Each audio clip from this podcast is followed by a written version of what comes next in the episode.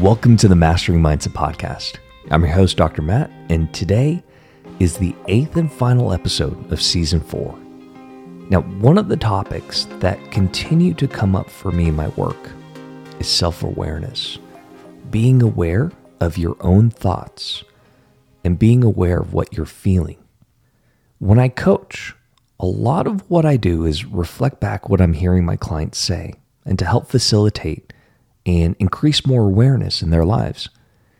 Now, I firmly believe that a good sports psychologist errs on the side of not giving advice to their clients, but instead, we help people gain a deeper understanding and increase self awareness to their current challenges and, and, ask really good questions that help people think so that they can find their own solutions to their roadblocks. It's about clarity and finding more clarity in their lives because clarity equals freedom. Now, athletes these days are required to do so much more than just physical training and skill mastery. It doesn't matter how talented you are now, you have to put in the work because competition has increased so much over the years. I mean, you hear celebrities and NBA athletes talking about uh, the woman on the LPGA Tour. For example, this recent LPGA Tour event, the Hilton Grand Tournament of Champions, former host of Bachelor in Paradise, Wells Adams, he was interviewed and he was talking about how good these women really are when you watch them up close and personal. These days, the most successful athletes display an extremely high level of mental and emotional control. Not only do they have a command of the golf ball, they have a command of their entire being. And this brings me to the topic which we're going to be discussing today. Who's in charge?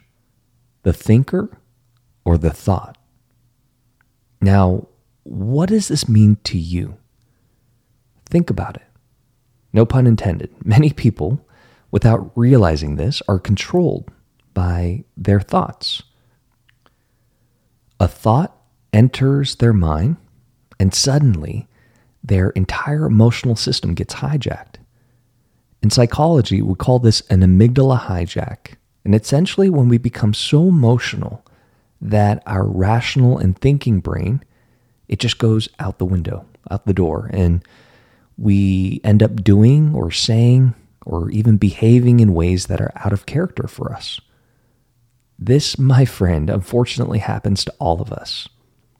But going back to this question who's in charge, the thinker or the thought?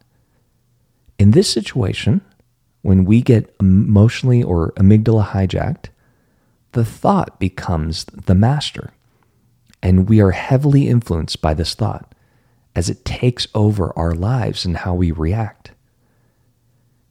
If it was reversed, and let's just say the thinker was in charge of this thought, then there's a level of calm or groundedness and no matter what types of thoughts are trying to get into the mind of the thinker and try to throw the thinker off their game, this thinker is able to respond appropriately rather than react out of necessity.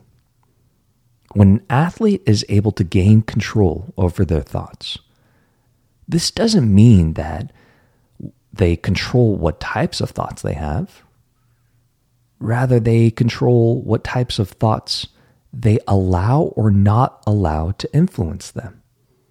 So, again, it's not about uh, controlling the types of thoughts we have, it's, it's about how we respond to the thoughts that enter our mind. And think about this for a second. Think about our emails in our inbox. Emails are like thoughts. We get a lot of them every single day. And I think about half of the emails I get are junk or spam mail, right?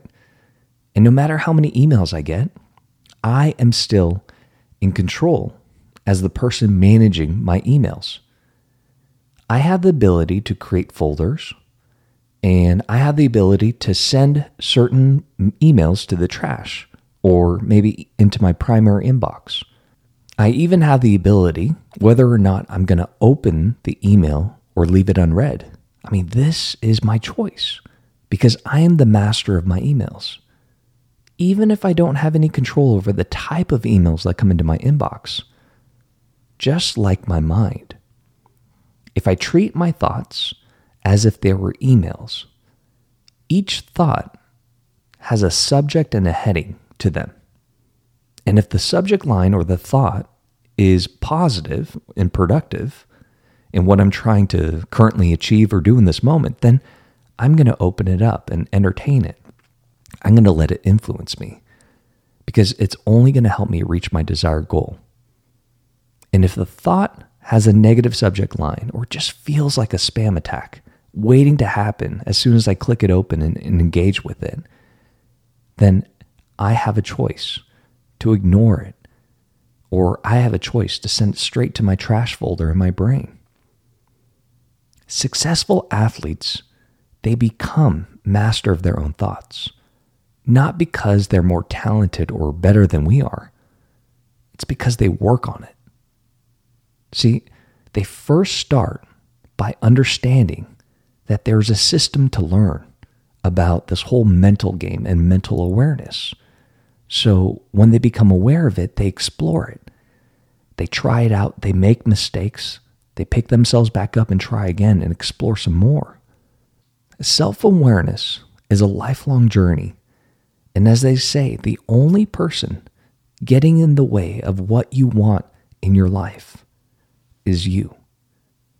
If you want to be in charge of your life, one of the most crucial skills to hone in this year I believe, is self awareness. And as we close this season of the Mastering Mindset podcast, I want you to really reflect on this question Who's in charge of your life? The thinker, you, or your thoughts? Thank you for tuning in to the Mastering Mindset podcast. I really appreciate you being with me throughout season four.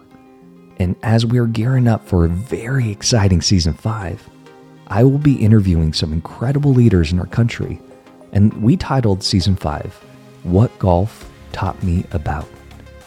And I have a line of guest speakers who are movers and shakers in their own industry, who were once competitive athletes or competitive golfers, or are currently very avid golfers that bring in lessons that they learned on the golf course and how they've translated these lessons into successful performance results, both in life and their line of business. So stay tuned, and I hope to share this next season with you.